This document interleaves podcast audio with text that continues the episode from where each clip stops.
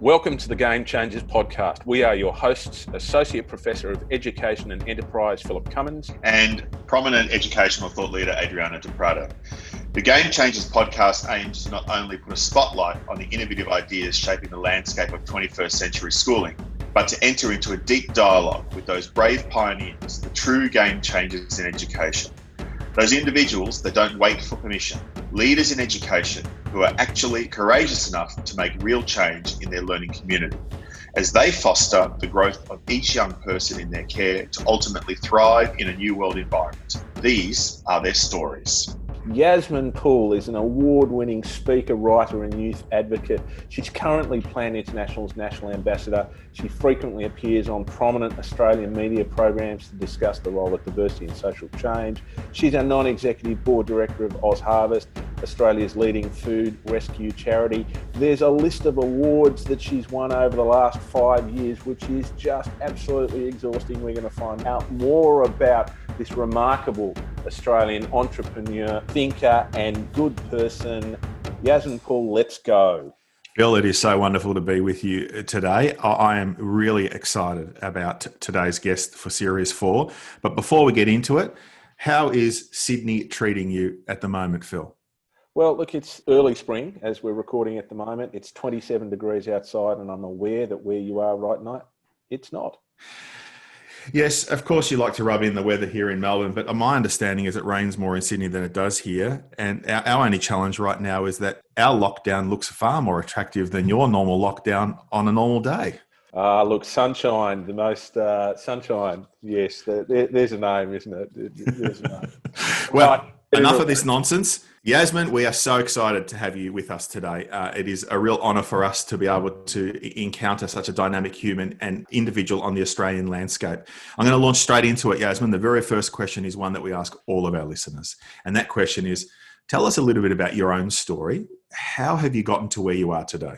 Yeah, I think it's um it's a big question because there's so many moving parts and pieces in my story. But in terms of the journey so far, I think it really um harked back to my gap year and I just graduated from high school and had moved down to Melbourne and was without my friends and really had no real idea of what I wanted to, what I wanted to do. And I remember I was working full time retail, making twelve dollars an hour. You know, coming back home every day and thinking, God, this isn't really all my gap years cracked up to be. What do I actually want to do with my life?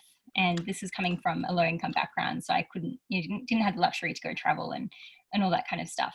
So I thought, okay, you know, what can I do?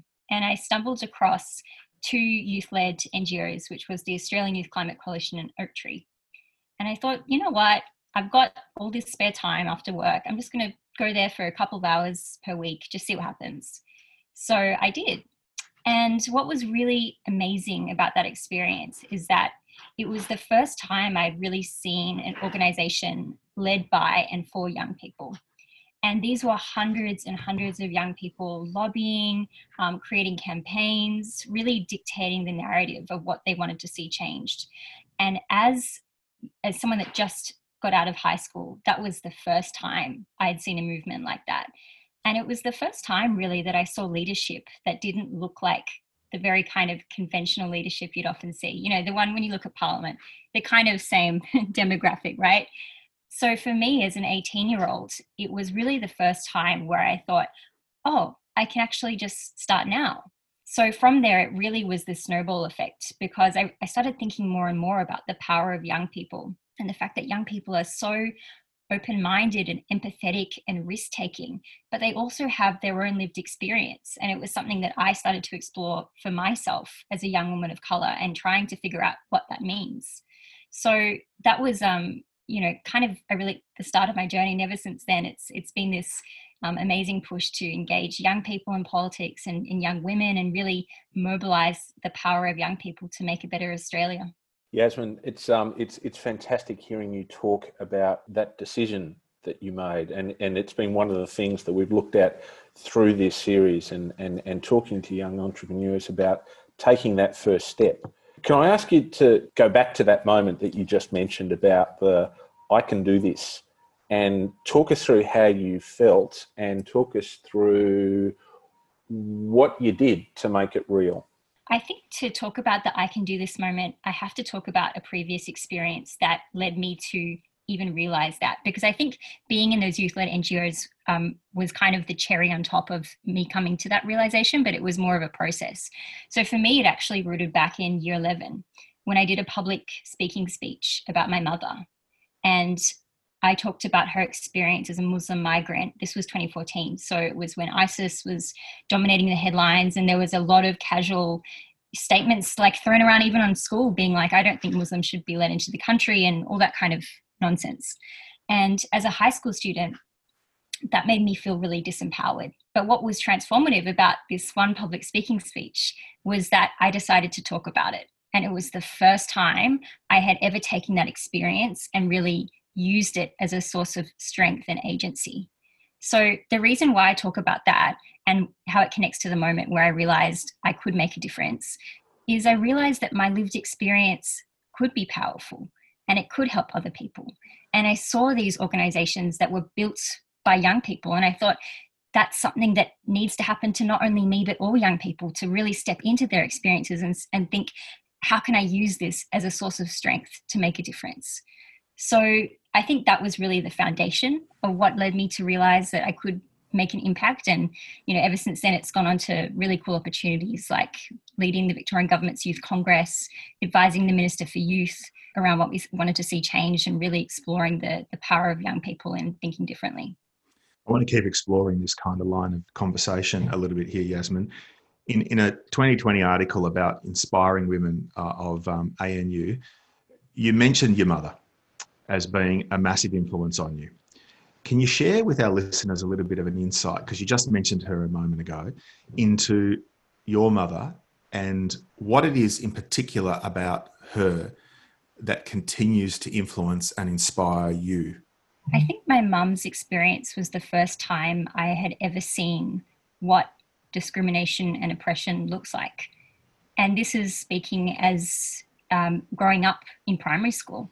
And I grew up in a rural area in, a, in Australia where even my mum's skin color was often um, you could just tell with the way that people engaged with her, you know, assuming that she couldn't speak English um, and treating her differently was something I really felt acutely. I remember people in primary school, um, you know, would it was a cultural day and and she was showing her Malay culture to the class and with the traditional outfits and people were laughing in the back and it it was something that I, I felt really acutely. So I think there was that part the discrimination part that has really stuck with me. Because it's not only discrimination it's the sense of of vulnerability. You feel exposed you feel powerless. And that's something that's really stuck with me. And i think the second thing is also growing up um, again from a low income background i saw that the idea of merit isn't always as clear as it seems. And my mum is right now she's a nurse um, my family lost their business after the global financial crisis. And she went on to you know she was she was working for the business but when that basically fell over um, went back to higher study was juggling a master's degree while taking care of three kids um, doing a placement. Uh, and yet the payment for nurses especially during covid still remains really low. And i saw that sacrifice and that struggle so it was the hardship part, I think, first that, that made me realize that the concept of fairness isn't always as clear as we can see. But it also encouraged me that, in a way, she's everything that's great about Australia a migrant woman that has put in so much hard work and effort to care for her kids and does that every single day, you know, often without thanks and appreciation, um, but has contributed so much to Australia and caring for Australians and their health. And that's something that I think really resonates with me, you know, doing it doing it not for the thanks necessarily, but doing it because it's the right thing to do. Yeah, so, I, I think that's becoming coming across really loud and clear that it, it, this is ultimately about the other, and and not only honouring um, your heritage uh, and that of your parents and their past, but those who will follow. In 2019, the Australian Financial Review listed you as the youngest nominee for the 100 Women of Influence. What a great, great little honour that is. Uh, I shouldn't say little, that's being too dismissive. It's fantastic. In the same year, the Australian uh, uh, the Asian Australian Leadership Summit included you in their 40 under 40 most influential uh, Asian Australian awards. In fact, I could go on and list so many more organisations that have recognised you by placing a spotlight on your contribution as a dynamic young woman and Asian Australian of significant influence. So I've been sitting here listening to you talk about mum and her journey and the blatant racism that she encountered and why that continues to burn inside of you about how it needs to be different. Knowing all of that and seeing your profile continue to emerge uh, on the Australian landscape, you've had opportunities on um, platforms like Q&A and the Drum to, to really talk about cultural representation and why that is important and, and also gender representation. Can you tell me what, what responsibility do you feel in this important space of cultural inclusion and gender equality? it's a responsibility that I feel so deeply that it can't be disconnected from my work ever, to be honest. And I remember, I mean, the reason why you know focusing on gender is ra- and race is again because of my lived experience, um, and that's that's powerful because I use those experiences of racism that my mother faced as actually a foundation for my strength. That when I'm going into places that you know are are not representative or places that are dismissive of, of young women and young people. And I've experienced both racism and sexism throughout my journey. It's those experiences that keep that fire burning within me. But I remember when I was, it was my 21st birthday, and I was doing a speech at Parliament of Victoria to young women of colour about, um, you know, politics and government and, and, and agency and all that kind of thing. And as I was talking, I looked around the the walls and I saw all these portraits of old white dudes, not a single portrait of a woman or a person of color. And I thought, wow, you know, this is such a historic um, exclusion of these amazing women that were sitting right in front of me, passionate, eager, motivated, yet for so long have been kept out of these spaces. So for me, it's a responsibility that it's not just me speaking for Yasmin, it's speaking for all the young women that don't get to have a voice right now in these national conversations you know for all the people of color that look at the tv and never see themselves represented. That's what it means. And i think it's it's an enormous privilege. It's not something that scares me because i think about me growing up as a young as a young person even in primary school and switching on the tv and you just never see people like yourself and you don't even realize it um, until you see people like yourself and then you then you think wow that that person's like me so it's something that i've has really just been an honor more than anything Yasmin, in our in our conversation that we had just uh, just before we began recording, we talked about the notion of graduate outcomes and, and how from the research that we've been doing at Circle over the past decade and, and, and into the work that a School for Tomorrow is doing, we talk about six particular ways in which we want education to influence the outcomes of young people. And the one we've chosen for you, of course, is good person. Yeah, and and and if, if you bear with me for a moment, I just want to tell you what what this means for people all over the world. So when we talk to families and we talk to teachers and we talk to kids all over the world, they tell us that they want their kids to be people of good character, competency and wellness, to have a coherent set of values and beliefs that guide them to do the right thing.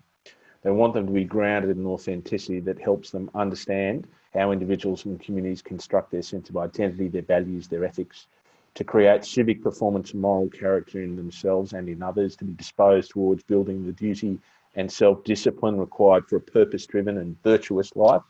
And then finally, to reflect on the relationship between their integrity and their character. Already, in everything that you're saying to us, I can see this absolutely all over. I don't want to, I don't want to embarrass you too much by gushing too too much around. I want to ask you two questions, if I can. One, which is about the role of schools in helping to produce people of good character. What role do you think that schools can play in encouraging this type of development in young people? I think that every young person wants to be good in whatever they decide to do aspirationally. I think we all desire this sense of good. But I think a way that schools can do that better is that so often the way that education is taught is by telling someone what to do. So, uh, you know, I would, you know, there would be, you know, in, in school it would be, you know, do this, you know, be this, um, embody this. But I think the more effective way of really building goodness in young people is when they feel heard and when they feel safe enough to share their stories and what they are passionate about and what they care about. Because I think going out into the world, if all you've been taught is how to listen well, there's a lot of negativity and things that are done wrong in this world. And if it's always, if it's just purely about listening to what others think, then that can go down a path to, you know, uphold the same kind of structures and, and societal problems that we that we have right now. So when I think about goodness, I think it's it goes beyond that as well. Goodness, there's good in being able to challenge what's wrong. So I think there's power in schools giving young people the space to explore what they care about and how they can do good in those spaces. And I think about even things like civics class and the way that it's currently taught, which is often how many MPs are in the House of Representatives and that kind of thing. But I think there's a lot more power in asking, what do you think needs to be changed and how do we get there? And letting young people explore that idea of what good could look like instead of always just um, listening to what's being taught. So I think really giving young people the space to to actually be good people, which I know sounds a bit silly, but um, that's certainly that I something that I think you know drove me during high school. Yeah, look, I think it's one of those things that's really interesting um, in, in, in a whole bunch of schools. You'll find that uh, young people are anointed as leaders and they're not allowed to lead. Um, right. um, you know, it's uh, we, we, we, we, talked in an earlier series with one of our game changers, Conrad Wolfram, and, and talked with him about uh, changing the way people see mathematics. And essentially, his, his fundamental argument is get kids um, doing computation about real tangible, meaty problems much earlier and much younger so that they can rehearse that sort of sense of voice and that sort of sense of agency using, in his instance, computation. And I'm taking it in, in, in your instance, it's, it's, it's talking about that sense of um, advocacy and agency. Why is advocacy so important to you? Why, why do you need for your voice to be heard and why do you need to advocate for the voices of others? I think it goes back to that phrase when it's like, if not me, who or something. It's like if not if not me, when or, or something along the lines of essentially. I think the point is, you know, if I'm not contributing to this conversation, who will be filling that gap? And when we think about the again the people that are contributing, it's certainly not diverse and representative across the board, you know, across politics, across media. So for me, in a way, advocacy is part of who I am because to exist in this world um, from you know across different things like you know low income and gender and race in a way you're advocating for yourself every single day. Um, to be a leader you are inherently pushing back and advocating. So it's not even something that i felt was a conscious choice. I didn't grow up and say i want to be an advocate but it's i guess a defiance and a, and a sense of empowerment in my in my desire to to make a difference in whatever space that I could that led me to engaging in advocacy. But I've never really seen it almost as a title. It's just kind of like it's almost like breathing which sounds a bit silly but that's just how it feels. What's really struck me in this conversation is this deep courage that you have a courage that is often squashed by an Australian public around the notion of tall poppy syndromes. And what I'm hearing really profoundly in this conversation is the profoundness of vulnerability and saying, This is who I am, this is where I've come from. It's time that people stand up and sit up and realize that uh, I'm as significant as worthy as anyone else. And, and that we all have a place around that table to, to have a, a dialogue and a discourse that is rich and dynamic Uh, purposeful and intentional about the type of future we want to create. Can you can you share with Phil and I, and particularly our listeners, a little bit about how do you sit in that uncomfortableness of vulnerability so frequently? The reason why I felt so comfortable with vulnerability is that I realized that vulnerability really is a strength. And by that, I mean, as a young person, young people don't necessarily have the qualifications or the quote unquote life experience. We haven't been around for decades and decades and decades, but we have had our own experiences in our own lives that have experienced hardship and injustice, but also love and joy and things that make the world really great. But with all of those things, there's power in that because, especially as young people, so often our experiences aren't listened to. I remember when I was in Youth Congress and it was 20 young people, and one of them had experienced homelessness. And for the first time, he was given the platform to talk about his experiences in that system. And the same went for other people on, on the committee, those that experienced mental health issues, you know, those that were disabled on the committee as well. And for the first time, young people were actually given the chance to express their hardships um, engaging with these kinds of institutions. And instead of that being something that was disempowering, it was incredible. You could see the transformation of young people in the beginning when they were disillusioned versus given the tools and also being heard to express, you know, their experiences. So for me, vulnerability is a tool to break down barriers. It's authenticity in sharing in sharing experiences in a way that cuts through the noise. And I remember when I was on Q&A the first time back in 2018 and there were you know, politicians arguing about policy and the left and the right whatever. And I talked about my experiences, financial hardships of my family and how all my siblings had to sleep in one room in the living room and how we'd all be squished up like sardines. Now, that's not a political point. That's that was an experience in my, in my life. So I think, if anything, we're really craving more vulnerability in being able to talk about these issues because when we talk about education and leadership and all of that kind of stuff, it's it's not abstract. It reflects back into people's experiences and and the way that you know Australia and our systems operate. So to be able to humanize that is powerful. So I've always seen it really as a tool to to break down those walls, and I think that's that's where the power lies. Yes, and the, there, there are four broad competencies that we talk about that, that help people to think about how they might be thriving in their world. And a lot of this conversation, we've talked about leading, which is one of them, and we've been talking about living, which is another one. I want, if I can, to just move into the area of, of learning and, and of academic development in particular. You have been an AVCAT scholar, you've been a Hawker scholar at the ANU.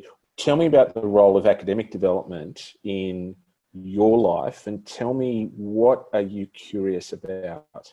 Yeah it's interesting. I've had mixed a mixed bag of, of my experience in academics because for me the way that i think is so fast paced and very broad the way that i the way that i view innovation and inclusion has links everywhere really. It's not just inclusion it's it's how can inclusion be part of social change and what does social change look like. So in one sense i think my experience in in academics has been a little it's not necessarily frustrating it's just a different way and mode of thinking um, and in a way that's been kind of nice to learn about the, the, the hard skills you know the research and the writing and things that you just don't get from tossing ideas around in a room but it hasn't always fulfilled that that style of learning that i really do love but in saying that i think there are positive advancements in university and i'm doing a course right now where it's a course that can be taken by any discipline across ANU.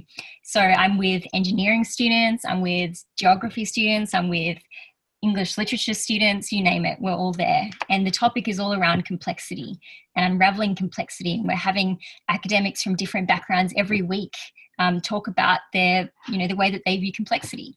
And I just learnt from a visual arts professor, and the week before, you know, we were learning about a history professor and what evolution, you know, looks like and, and how what adaptation means. So it was that I think that's really struck me because it is very different to the very isolated learning model that universities usually use, and it's something that suits me a lot better because young i think the ex- expectation young people will graduate with a degree and just stay in that career is pretty outdated and just really far from reality. So if anything that general approach is, is at least in the beginning i think is, is quite powerful to allow young people just the chance to explore and to figure out what what resonates with, them and, and what doesn't. So i've really been enjoying that. Uh, i'm loving hearing this dynamic young young person discuss what continues to enthuse you and, and what you're curious about and and there's no end to it which is really exciting. Uh, recently yasmin i, I wrote uh, an open letter to all year 12s in particularly the state of Victoria because they are the ones who are, who are doing this in, in, such a, a manner that is totally foreign to them, their teachers, and have been heroic through this entire process, as well as the teachers who have pivoted to a kind of new delivery model. And part of this, this message that I sent to them was that I happened to reference the statue of David by Michelangelo. And one of the things I wrote in there was this notion that Michelangelo kind of broke away from the traditional way of representing David because David had been represented in so many other ways by other artists prior to, of course, Michelangelo. And he does not present David as the winner. He actually presented David at the point prior to victory, at the point in the instance where an individual decides and makes a choice and commits to an act on that choice. What I'm really interested in was when was the moment for you where you decided that your truth, your story was worthy, was valuable? When did you decide? At what point? What was that tipping point? What was that moment like when you said, I've now made the decision? That's a fantastic question. I think for me it has to be Q&A because everything leading up to that um, while I was still doing advocacy, it was still pretty under the radar. And the reason for that is that I thought if I want to get a public service job or whatever, you know, you, you kind of have to hold your tongue and keep quiet. So everything that I, I, I was using social media, but it was in a very kind of um, careful way, and I and I didn't really divulge into my own experiences. Yasmin, I just I just want to interrupt for the sake of our international listeners. Q and A is a it's on our public broadcast television network uh, screens once a week, and it's a moderated panel discussion in front of a live audience who ask questions of a range of different people who give answers. Please carry on. Yeah, no, exactly. Um, yeah, so when I was when I got the call that I would be on the show, it was a conscious decision for me because for the first time I was really taking the plunge. I think they I don't know how many viewers, but they said they said it was like a million or something crazy, just a number that I couldn't even comprehend. So I had it, I was at a crossroads. I could either stick with the careful route and play it very safe and say it in a way that might, you know, get some, you know, some people agreeing, but not really make much of an impact, or I could just go in and own it. And that includes talking about my experiences, and that also includes calling out politicians where I see it. And to me, it was kind of a no brainer, as scary as it was. So I remember sitting there, and it was they were about to go on air, and I saw the big camera, and it, I knew what I was saying was going to be heard by so many more people in the audience. And again, it, it tied back to what kind of person did what I wanted to have seen growing up. And young Yasmin would have loved to see a young woman on that show being able to give it back to politicians that so often just really don't care to listen to young people at all. So I did. And from there, it really was something that I just couldn't get go back from because it felt really right, to be honest. And it felt true to me. And I think that was the most important part because when I started university, you think about leadership and there's obviously CV and thinking about prestigious jobs but it's it means something different when you find something that feels true to who you are. And it felt true to me. That's a fantastic response. It's a, a really appreciating uh, the way in which you're, you're um, sharing such personal and important information. You know for so many of our listeners who are educators part of the aim of what we're trying to do particularly with this series of game changers is to shine a light on people who are just entering into the world and doing amazing things so that the educators themselves can reflect on their own practice and ask themselves good questions about what it is that I could be doing to help develop this type of person. I'm really interested in your work. What is the work of an advocate? I know that you are the National Youth Ambassador for Plan International. I know you sit on as a non-executive director on, on boards and things like that, but what is your work? My work is so many different things. It really changes every single day. I think there's not um, one kind of task where it's like going to the office and doing a nine to five. So, um, you know, on, on one front, it's a lot of public speaking and a lot of speaking on panels to a whole bunch of different people from young students all the way up to business professionals. But what is fantastic about those conversations is that for me, it always comes down to systemic issues you know systemic i always bring it back i was talking on an international relations panel only two days ago and it when we talk about international relations growing up and, and as a university student, it's always in the abstract but I was talking about engaging with Asia and asking, well, why are less than 5% of our current ambassadors people of color? Why aren't we engaging with Asian Australians? And again, to really um, to push back on the conventional ways that we talk about these problems. And the same goes for inclusion and whatnot. So really kind of pushing audiences to hear the more authentic side and the, and the reality of, of what these issues may actually really represent. So there's a lot of that. Um, and then on the other side, as you mentioned, there's the campaign. So with Plan International, um, I was recently helping them launch a COVID nineteen research report that is written by young young young women, entirely by young women, that envisions what a COVID what a future after COVID looks like. And it's one built on inclusion and compassion and empathy, which seems like a bit radical and almost a little bit naive. But I think that there's a lot of power in being able to actually bring those words back into public policy because it's it's the right thing to do to be quite honest. So i do a lot of work in that space as well and, and, really i guess championing their message and the role of engaging young women. And as you mentioned as well you know on boards which has been kind of a new experience for me being in rooms with very you know senior and fantastic um, business professionals. And for me, it was almost a little bit of, you know, I was like, I'm, you know, why am I here? But I, I go back to the importance of looking at things with a different point of view. And I think that is the power of young people because we've grown up without so much exposure to structures. So we're able to say, hang on, that doesn't look right. Let's push back and challenge that in a way that it's harder to do, I think, when you're older when it's always existed for such a long time so yeah doing doing board work as well so yeah a bunch of different stuff whether it's writing or speaking or or with organizations it always looks a bit different Yasmin, I'm going to ask you about how we apply this for schools in a moment. I quickly want to ask you: Have you ever found? Can you think of a, a, an example in one of these situations where you've challenged with lots of intensity and then got an answer and went, oh, hang on, perhaps they're right after all. How do you how do you temper that that sort of enthusiasm with the capacity to change your mind on the basis of evidence that's presented? Well, I think it's it's less about evidence. If there's something that I pride myself on, it's being able to be quite fair and if i'm making a strong point i like to think i have justification. It's not just me you know ranting. There's usually some basis. But there was one time when i was doing it um, on a panel and they were talking it was a lot of public servants that were in the audience. And i was talking all about you know challenging the system and, and and embracing your vulnerability. And and i had someone that was a public servant and they put their hand up and they said well you know i'm entry level. How do i do that?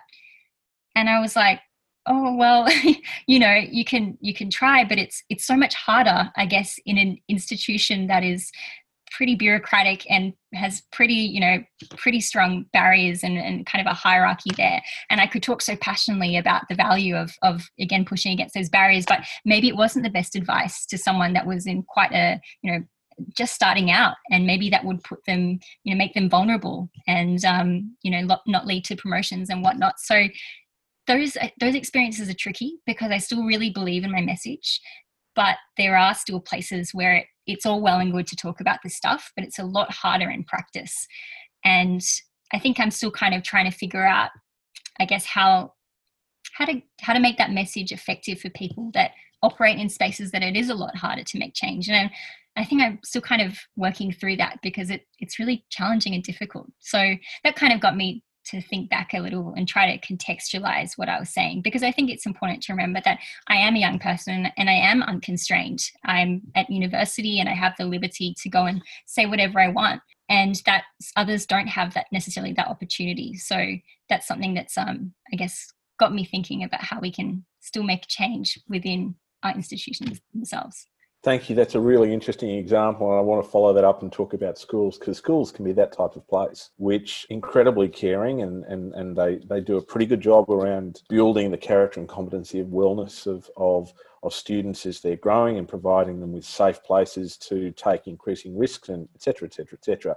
But they can also be, be pretty constraining. So here's the opportunity. What advice can we give to schools about preparing students who are ready to take on roles as advocates? What can we do to help schools to be the sort of places that allow advocates to develop? I think it's by genuinely hearing and valuing the feedback and thoughts of students. So, like we mentioned, you know, somewhat in the beginning, there can be leadership roles where you're given the nice title, but you're expected to do what the school tells you to do. And there's not much space in terms of what you actually want to see changed.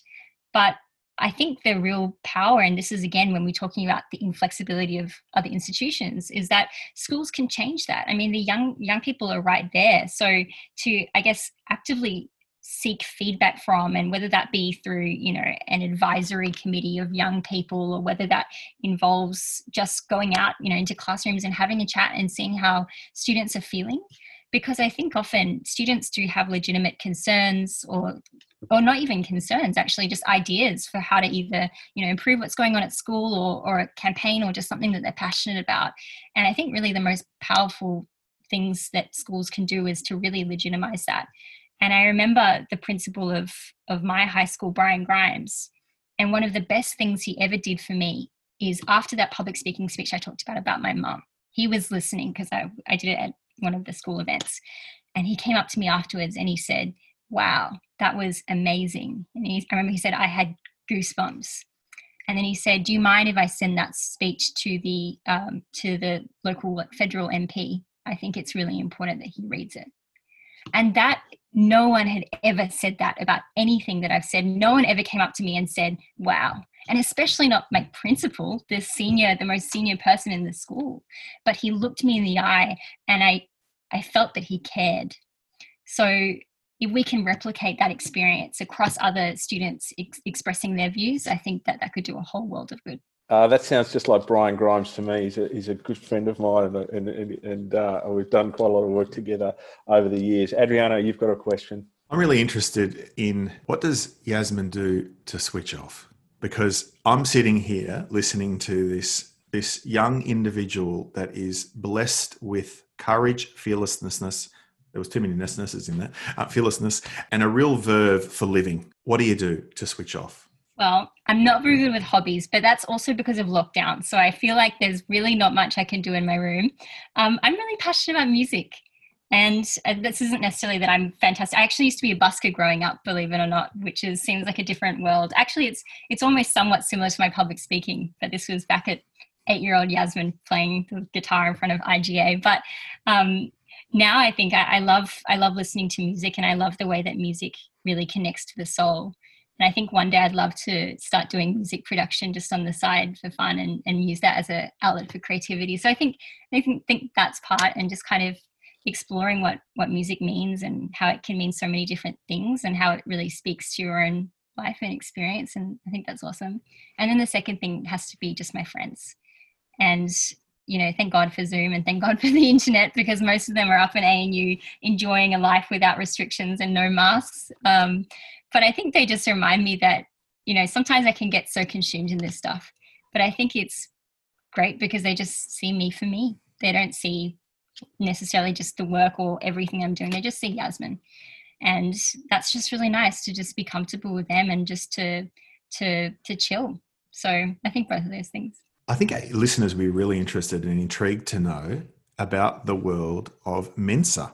I think I've got that. I've got this right. That in 2010 you were accepted into Mensa International, right? That's right. Yeah. So, um, can you give us a little bit of an insight into this kind of world because it's only for a certain percentage of, of, of humans, and uh, I'm sure many of us are very intrigued about what would a Mensa event look like. that is so funny you mentioned that. You are the first ever person that has has seen the Mensa thing and has actually asked about it.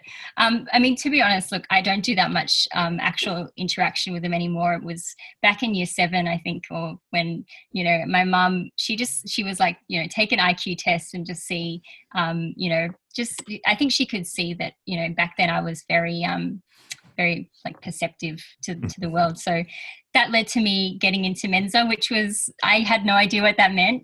I was just a 12 year old. I was thinking about you know Justin Bieber and all the things you do when as a high school student.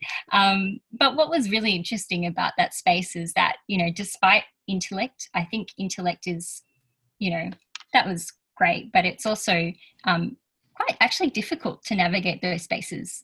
Um, and I even remembered in high school to try to to try to navigate that because I think um, it's almost like the perceptiveness can can in the beginning be recon- difficult to reconcile, especially as a teenager.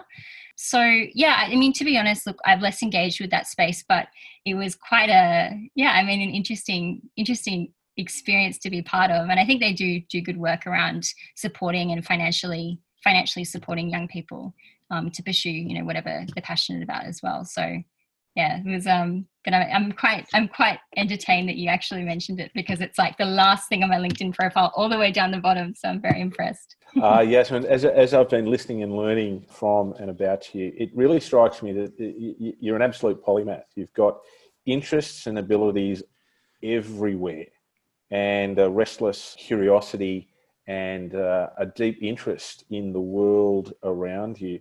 What's something that you haven't done yet or you haven't learned about yet that you want to do next? Well, I'm not sure about what I want to do next, but I'm rubbish at maths. So um, I think that's something that I want to improve upon because I think I'm very confident with the spoken word and being able to think really broadly and ambiguously about ideas and, and grapple with uncertainty. And that's really fun. But God, I'm, bad, I'm bad with numbers. So I think going forward, um, and it is, you know, I'm thinking about where I want to move in the future in terms of career wise, and it's still very open.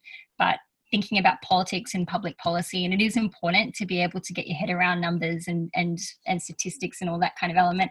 And that's something that scares me to be quite honest because it's something that absolutely doesn't come naturally. So i'd love to push myself a little bit in that space and and get at least a little bit better at least to be kind of familiar and, and comfortable with what's going on.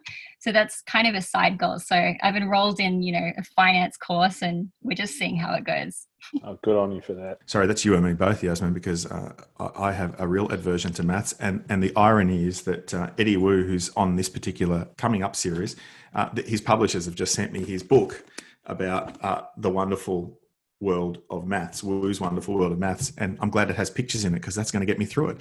Um, that's right. I think I should recruit Eddie Woo if he ever needs any more. He's, he's so busy. I just wish I had him as my teacher. I think I think that would make me a lot less less fearful. But Eddie was awesome. I remember when I went to Parliament and um, I was standing in the lobby and I spotted this guy and I went, "Is that Eddie Woo?"